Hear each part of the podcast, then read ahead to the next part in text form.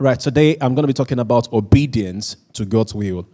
Obedience to God's will. So uh, let's start by defining what obedience is. Obedience. Now, obedience, I picked a few lines from the dictionary. One says, compliance with an order. Compliance with an order, request or law. So when you comply, when you... When you comply to instructions, when you comply to an order given to you, an order, we'd say, we're talking about when somebody gives you an instruction here, ask you to do something and you do it. That's being, excuse me, that's being obedient. And another definition of obedience is submission to another's authority. Submission to another's authority. So when you submit to an authority, you are being obedient, right? And to make it a little bit spiritual, ob- obedience is to align our will to God's will. So for Christians, obedience is aligning our will, ensuring what we do, what we give ourselves to, is in line with what God wants us to do. God's will for our lives. Uh, I like how Ephesians chapter f- uh, five, verse seventeen, the uh, N I V version. Let's let's read it, N I V. Now, so I like how the N I V puts it. It says, therefore, do not be foolish. This is N I V. Do not be foolish, but understand what the Lord is. There's a version I read. That version reads, do not act thoughtlessly. Do not act, act thoughtlessly. Do not act without thinking. Do not act like someone who does not have a direction. Do not, N L T.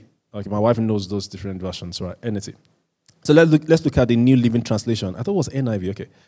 I love this. So N L T reads, do not act, don't act thoughtlessly. Don't act like somebody who does not have brain. I was trying to be very posh this morning, but you can't take this from me. Do not act thoughtlessly, but understand what the Lord wants you to do. That's it. That's the part I was looking for. Do, don't act thoughtlessly, but understand what the Lord wants you to do. So when you understand what the Lord wants you to do and you comply, you align yourself with what God wants you to do, that is simply walking in obedience. Now, in context, for the sake of this sermon today, or this service today, I'll be speaking in the context of what we've been looking at in the past few weeks, purpose. God's plan for your life, what God wants you to do, God's calling for your life. So the Bible makes us to understand that it is our responsibility to find out God's will for our lives. Right? It is our responsibility to do what? To find out God's will for our lives. And we should understand it. So if we were created by God for a purpose, and if the reason for our existence is to do the will of the Father, then it means that we should commit ourselves to understand, to study, to understand.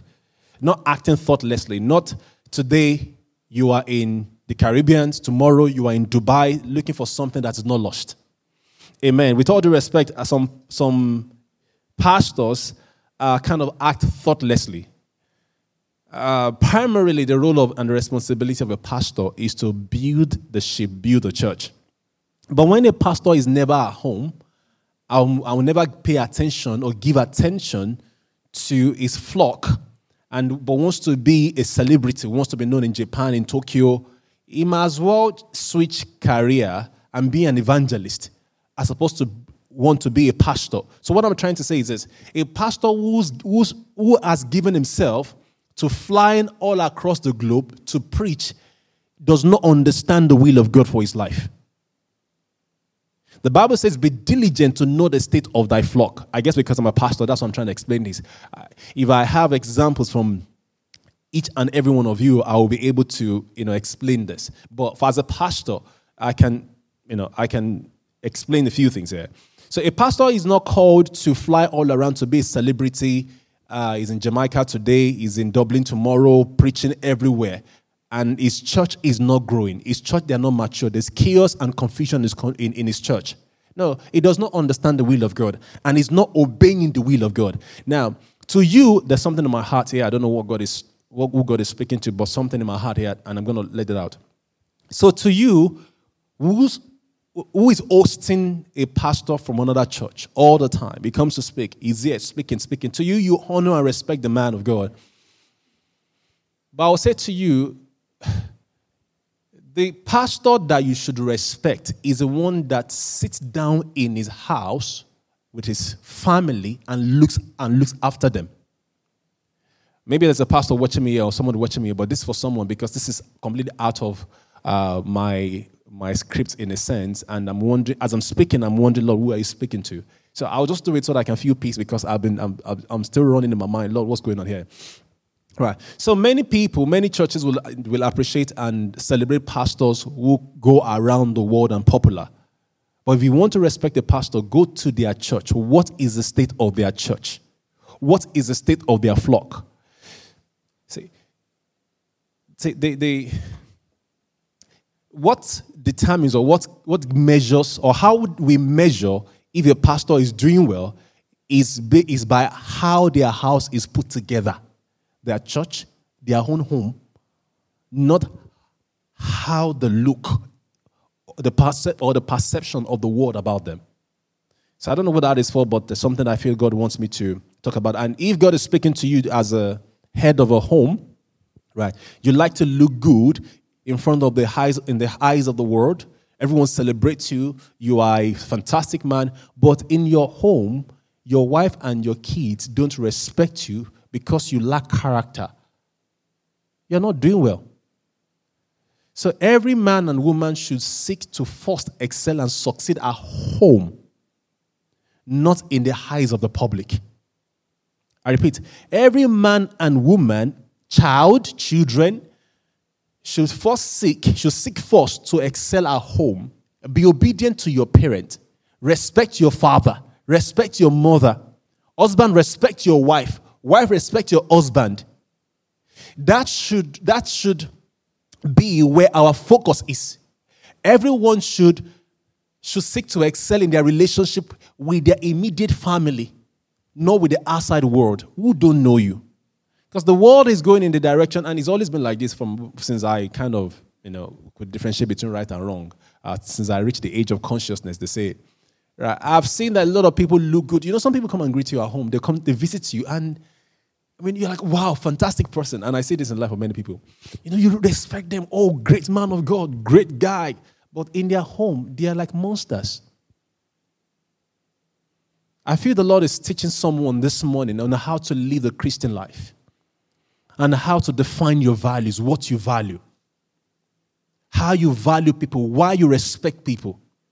Someone coming on the on, on social media and speak and speak eloquently and preach the Bible and all kind of stuff should that should not really wow you or move you. Thank God they can share the word of God. But what is the quality state of their character? What is their character like? Amen. So I believe the Lord will want us or want me to raise a generation of believers who don't go by what they see, merely by what they see. But would will seek to understand what is going on behind the curtains. Now, I'm not saying that we should be perfect, but I believe God does not want us to live a fake life where we have a, we, we, we present a, a face to the world while we are lacking character, quality character, no relationship with God, nothing.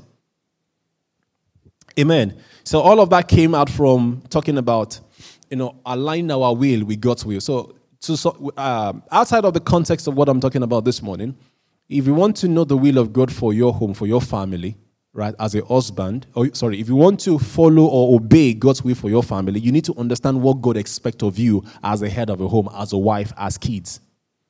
How does God want you to love your wife? How does God want you to respect your husband and love your husband? Amen. The quality of a Christian life is is demonstrated in your home. I repeat, the quality of a Christian life is demonstrated in your home, not in church. Many men do, do not like pastors because their wife is respectful of the pastor and treats them like a second-class citizen. The quality of your Christian life is proven and tested and determined and seen by how you conduct yourself in your home. If everyone seeks to excel in their home, we will have a lot of amazing Christians out there. I repeat, if every believer seeks to practice Christianity in their home, with their loved ones, we will have many amazing Christians out there. But because we have been trained and conditioned, programmed to have a face and to look good to the world, when we hate our our, our, our, our younger sister, and I have family members like that, we hate our younger sister, we come and trash her, we tra- we, we mess her about, all kind of, we, we, treat her, we treat her as if she does not value or have meaning in life. And we go to, we go to church on Sunday, and we are the head singer, lead singer, worship leader, and everybody sees the guy and the girl like, wow, they're amazing, amazing couple. No, they are evil people. We who live with them at home know who they are, what they do. But when people seek to excel at home, walk in love by force, by fire with their family members, and they make it their lifestyle, come on, friends. They don't need to cook or pretend to look somewhere in front of people because that's, because that's who they are. So either has been your lifestyle, or you know friends who are like that. I don't know what God is saying to you this morning. We got to change.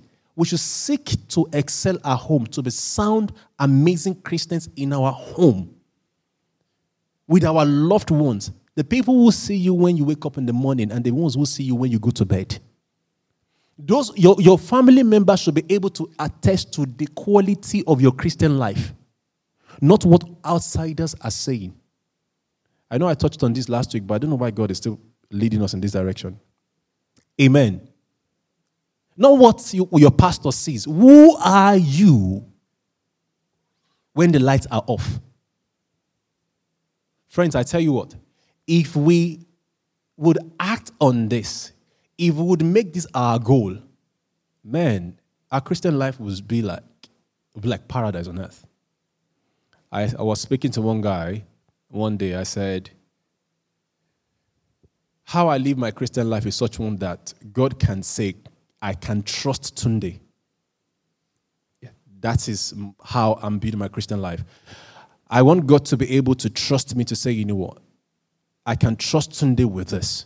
Now, if you listen carefully to what I've just said, my focus is not on how Jasmine may perceive me or how Miss Jones may perceive me. You can, no, it's not about their perception because they don't really know what, what I, who I am in the core of my heart. But my focus is on the core of my heart. Can God trust me with other people's wives? Can God trust me with other people's daughters? Can God trust me with people's money? It is my personal work with him. I want to be a person that heaven can depend on. They can say, if Tunde is there, we can bank on him. This is what he will do. So can you also start working on that kind of perception that, can God trust me?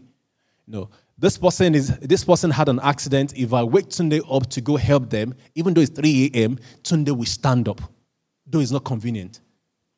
Can we become people that everyone can bank on? Can we? If you want to become people that God can depend on, God can trust, then we need to really work on who we are behind the curtains when the lights are off. Because that is when we can truly say we are living a Christian life. Not for people to approve of us, but for us to know that we are one with God the Father. So you will never be afraid. Anyone can barge into your office. When, you know, there, there's no such thing as when your guards are down or anything. Because you are that same person consistently. So I'm not saying we are there yet and I'm not there yet. But can we make that our own mission, our own goal? That I want to be a person that God can trust. I want to be a person that heaven can depend on. I want to be a person that can be counted on. I want to be a dependable person. It's sad that in my life now, I'm, I'm having less people I can depend on. I've started seeing some characters and some people that I know that I can't depend on people. And yesterday I was feeling bad a little bit because it's making my journey feel a, a bit more lonely. And I was like, why are people like this? But I'm not going to give up because I know there are people out there that I've not met that are trustworthy, dependable, and I can be counted upon. Would you, do you want to be that person? Amen. Praise the Lord. Uh, so I believe, I believe God is speaking to someone there. So going back to obedience, so aligning our will with God's will. Now, I gave us an exercise last week. We're going to review it as soon as we finish the service. Um, a few things I'm going to tie up into what I'm talking about this morning, and I hope that the Holy Spirit, will, you'll be able to use the Holy Spirit to help you get the message. Now, so uh, I asked you a few questions last week. You know, if God, um, when your name is mentioned, what do people think? How do you add value to people's lives? I hope we get, we've been able to think on those things during the week. Uh, before today, I remember I sent out a message last week that you guys should come back to church with that, um, you know, with what you wrote down. Amen. So, what what as what did God ask you to do? So, we're looking at obedience to God's will. Now, there are a lot of benefits to obeying God, to align ourselves with God's will, to understanding God's will, and giving ourselves to it. And there's so many things about the will of God. Now, one of the things about the will of God is our sanctification. The Bible says in the book of, I think, First Thessalonians four, that each one of us, that God's will for us is for us to be, to live a sanctified life, to live a, a, a holy life, right? That each one of us should learn how to possess our body in sanctification and honor, which means each one of us should learn to live, should learn to train our body to live right, not live a sinful life. So the, so the Bible, in that sense, is telling us it's our responsibility To, to to take control of our body, to do stuff with our body. For uh, Romans twelve one says that, uh, let me, let's go there, Romans twelve one. The reason why I'm talking about this is because some Bible scholars may be watching me and they say, no, that's not what it means. You know, some people don't think, with all due respect. I've seen, I've seen a lot of thoughtless Christians in my life, and it's so shocking how people don't think. Can I challenge you? This is, this is a word from me, not from the Lord. Let's learn to think. Let's learn to think. You know, going back to Ephesians five seventeen, don't act thoughtlessly. Think. Think before you speak. Think before you act. It's not a common practice, and the world we live in today is becoming more thoughtless. Even men of God, respected men of God, you know, I ask myself questions like, man of God, were you thinking? Are you thinking? And I noticed that a lot of men of God who consume social media content a lot, don't they are becoming less intelligent, and it's, I guess can tell that it breaks my heart. Amen. I wish I could give more examples, but it will, it will unfold some people's identity. People are becoming less thoughtful. They are becoming more careless. Not mindful of people. Less caring. More selfish. Though the Bible tells us that that attitude will increase.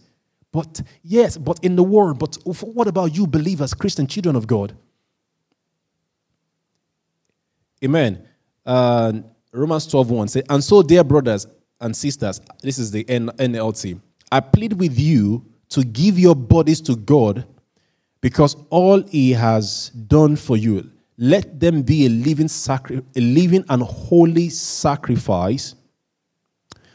Sorry, let me let me take it. Let them be let them be a living and holy sacrifice, the kind he will find acceptable.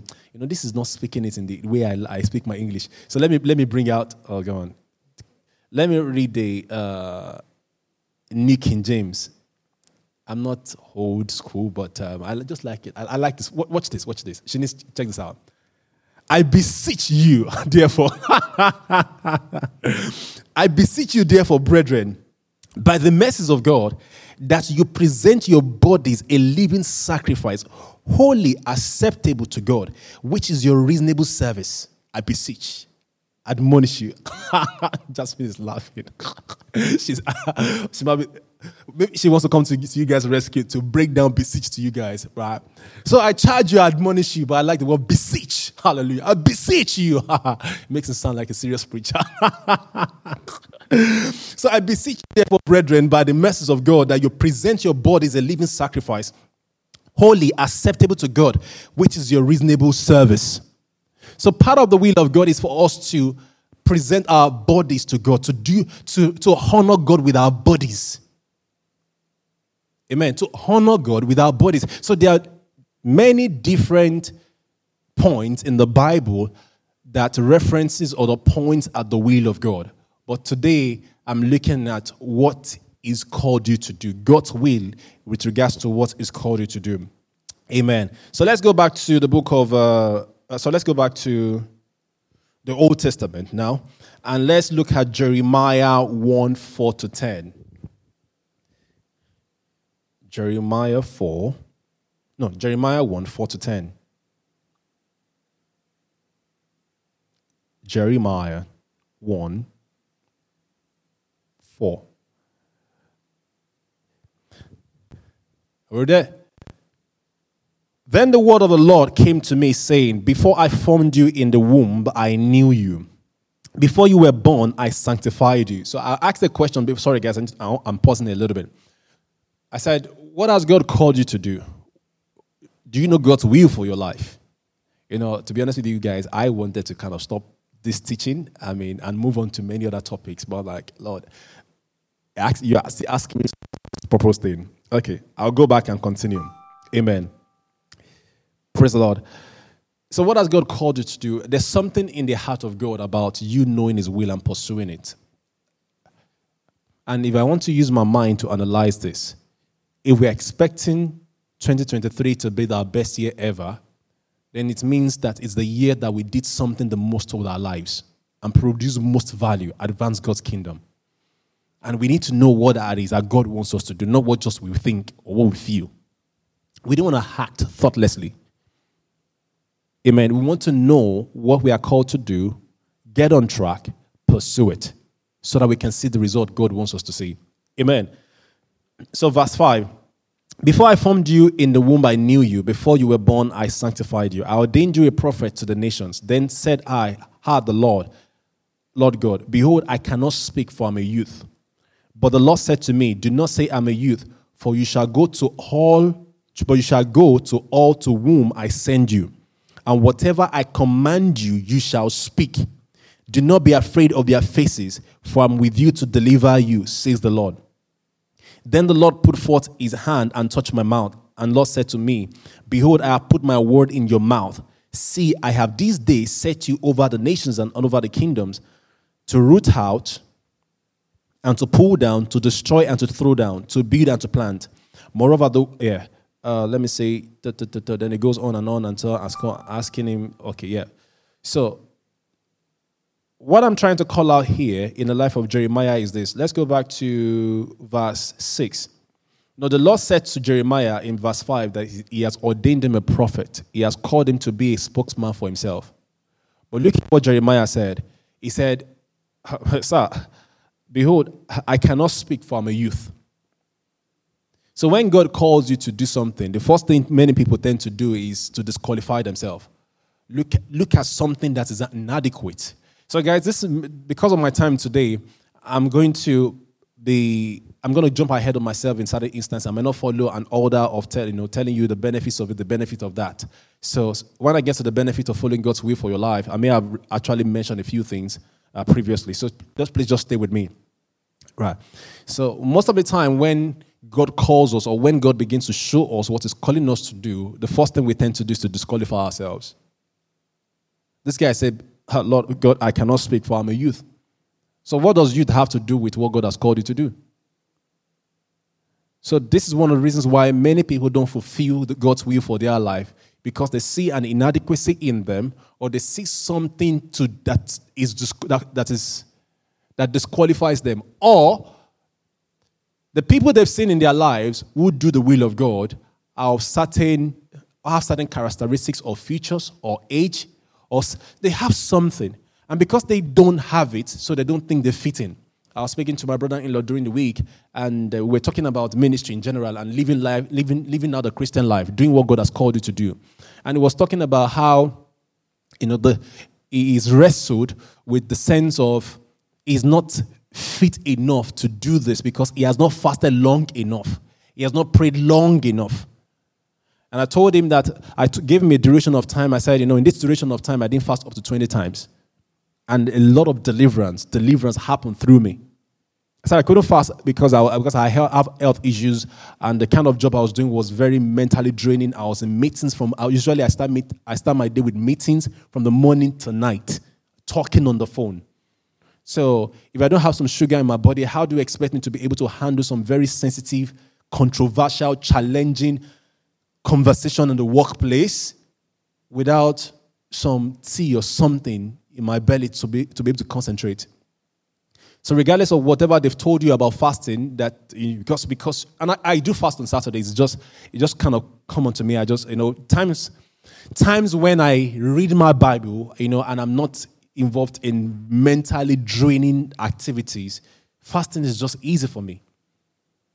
So some people condemn you that you don't fast. And I used to have a friend like that who used to give me those kind of vibes.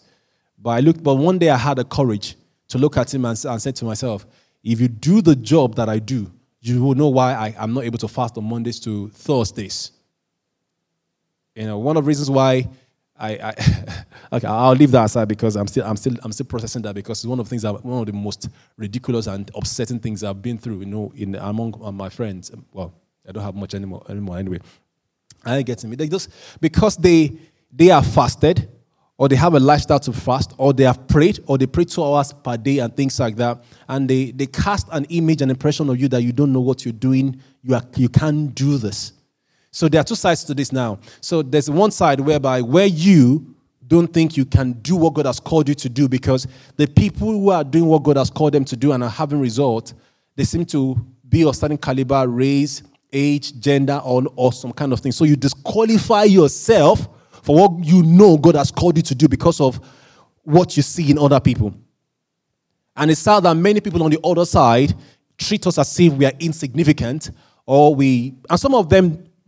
actually don't know it is wrong. And that's why, you know, immaturity in leadership is one of the biggest plague in Christian circles. When you appoint to leadership, immature people. People who don't know how to care for people, who don't know how to speak. People who know how, know how to treat people with respect. You make them prophets, you make them pastors, apostles, and they run people's lives in the church and control people. You are better off having a church of twenty, thirty people than having a church of five hundred and you have immature people in leadership. They will destroy people. Immature people destroy people. They break people. I repeat, if a pastor is watching me, I don't know what's going on this morning. You know, you know how my how we run service. I just follow how the Holy Ghost leads me. If you appoint immature people to leadership, people who you don't know what God's will is for their life, and for you to even appoint people who are immature into leadership, it shows that you are not aligning yourself with God's will. Because if you are aligning yourself with God's will, you will know that you are not supposed to appoint these people into leadership because they are breaking people. Immature leaders break people. They destroy people. Amen. So two sides I'm talking about, talking about aligning ourselves to God's will. Don't discourage, don't disqualify yourself for what God has called you to do because of the examples you have seen in other people, because of the specification you've seen in other people. And guys, I, I struggle with this for many years in my life because the guys around me there gives me this vibe that, you know, you don't fast like we fasted. You have not prayed like we prayed. You know, somebody said one stupid thing to my wife one day. Said, I'm not consistent. I'm still trying to get over that thing. You go have private conversation with my wife and say all manner of dirty and ungodly things to my wife. All of the name because you said you're my friend, the kind of stuff. You think you have access to my family and you can just say stupid things. So people don't understand how their actions, but sometimes they don't. Some people are just not thinking. It goes back to what I was saying earlier on. Immature people, you don't put immature people in leadership. They will destroy people. So two sides to it. So what are you looking at? Now, let me, like I said, I'm going to jump ahead of myself a little bit here. If you know God has called you to do something and you think you're not fit enough for it, do you know what you're supposed to do? Start. Take the first step. Now, God always calling you to do that thing will not leave you hanging, will not leave you helpless. It will guide you. So, it's not enough for you to know what God has called you to do and decide to to pursue it the way you think. Ask God question. Lord, how should I pursue this? I repeat, how should I pursue this? Ask God question. You know, myself includes included, and many Christians, many Christian leaders have made a lot of mistakes because we hear what God said, but we did not ask Him for direction. We didn't ask Him for the next step. Lord, what should I do now? You know, God said to Jeremiah there, everyone I ask you, Can you say that? Everyone I ask you to go. So it's not only that God has ordained Jeremiah a prophet over nations, but he said, you will go to everyone I command you to go to, to speak to. So that assignment will be preceded by the instruction of the Lord. I think sometimes when we begin to hear God and, and we begin to see what is calling us to do, the first thing we think of is how somebody else did it. Friends, your assignment may be similar to your neighbor's assignment or another brother or, sis, or Christian sister's assignment, but there's a uniqueness to how you will deliver yours. I repeat, there's a uniqueness to how you will deliver yours. See, there's no Transformers church in the world. There's no other Transformers church in the world. And there will be no, they may have the same name as ours, but there will never be this Transformers church anywhere else in the world. So I'm going to build this church and run things as I'm led by the Holy Ghost, regardless of whoever of my friends think I am not thinking straight. It's none of their business. They did not call me. None of them were there when Jesus when Jesus appeared to me. Well, some of my friends, or one of my friends, is a kind of upset that I started a church uh, because um, I think they, they thought I should serve under them and stuff like that. It just doesn't make sense. But that's what they think because they thought, you know, I should serve. They thought, but Jesus appeared to me, showed me his people struggling, suffering, and he said I should shepherd his people. You want to hear the truth? I am primarily called to Christians to pastor. Now, the things I learned in Bible school about pastoring, the things I learned in Bible school about building a ministry are very contrary to the things that God is showing me. I'm still struggling, to be honest, because I'm trying to weed out of my mind the things that I know to be ministry compared to what God is calling me to do. When Jesus appeared to me, you know, quote Matthew nine thirty-six to me, he said, and when he saw the people, he said they were broke, and I can't remember I can't, precisely right now. He said he, he, he looked at the people with compassion. He said because they were they were broken, they were distressed, they were um, abused, and he said they were like sheep without shepherd.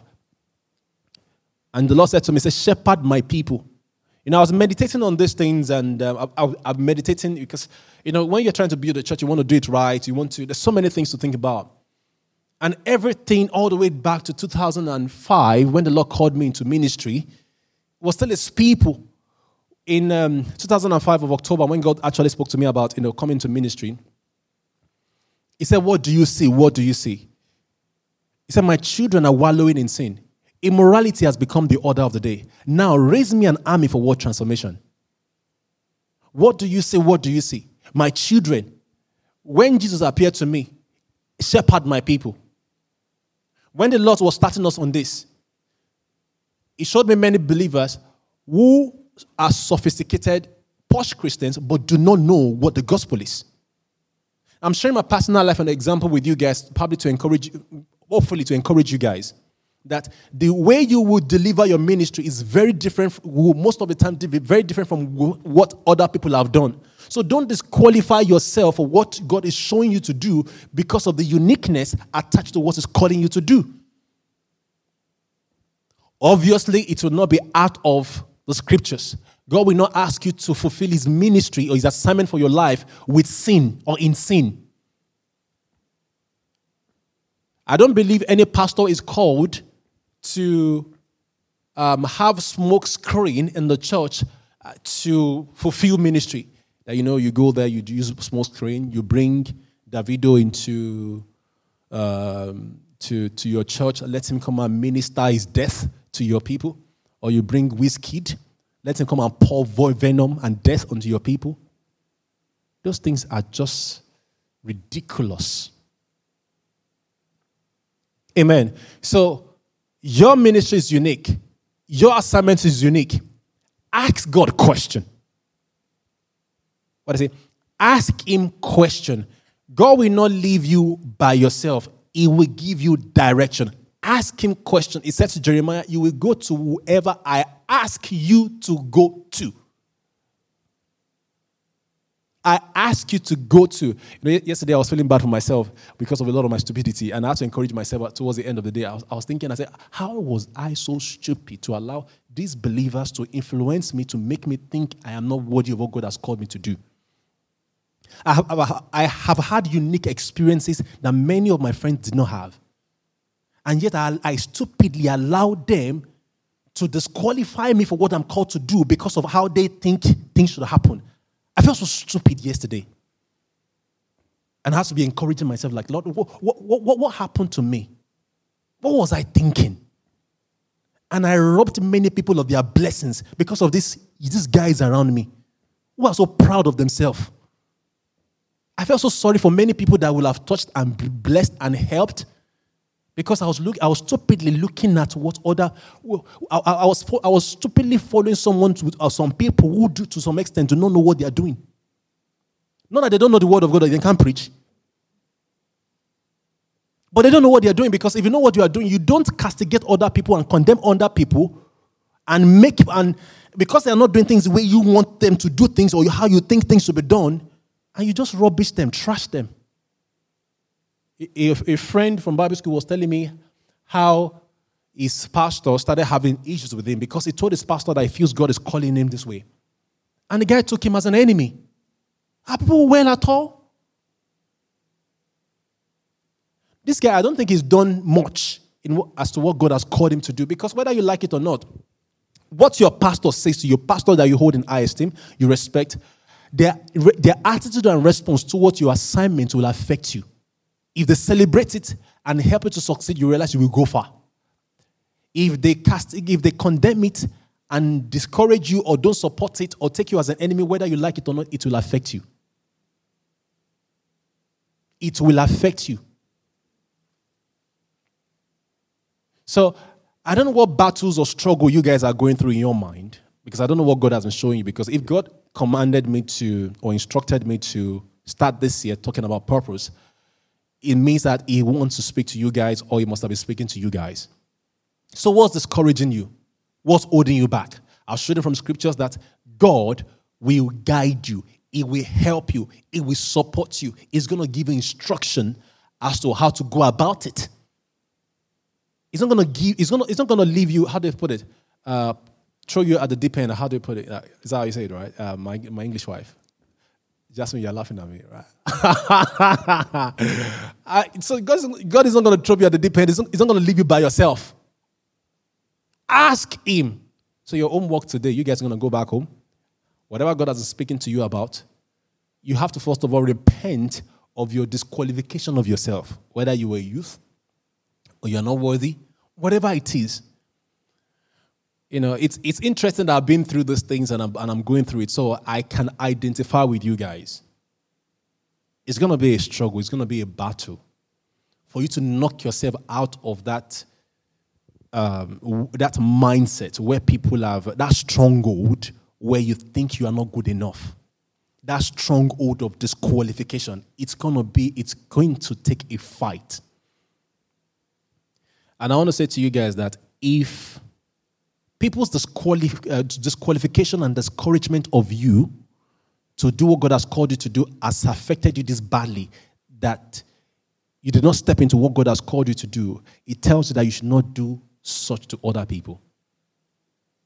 Don't discourage people. Don't disqualify people. What people may be saying may not make sense to you. There's a way you can encourage people. Friends, be mindful of how you are quick to speak. Because when people come to you to share their ideas with you, sometimes they are coming from a point of vulnerability. Some of them have been struggling for weeks because they don't believe in themselves, or they don't believe that God can walk through them. And they bring it to you, and the first thing you do is laugh at them. You kill their vision. You kill their passion. Let's be sensitive. Amen. We should not act thoughtlessly. We should understand the will of God for our lives, for other people's lives, how God wants us to approach other people, work with people. We should be mindful of our reaction and interaction with other believers. Church, are you listening to me at all? Because it starts from here. Don't forget where, uh, now I think I'm seeing where God, where God, where God is going. When I was talking about, you know, the quality of a Christian life starts from your home. I mean, it was demonstrated in your home. Now it's making sense to me because I was like, Lord, this is not making sense. So in this house, We practice Christianity in this house. I don't know if, how you guys have conversations all, uh, behind. Um, I mean, offline, or if you guys have conversations at all. I know a few people have conversations. How do you guys interact with one another? Do you encourage one another and build one another up? Or you are so self-conscious, so self-possessed, so self-obsessed?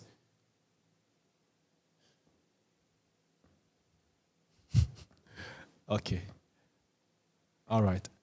I, what I, I want to say something I'm thinking, because this is being streamed live, shall I, shall I say it? Okay, I will not say it. But I'm expecting some response.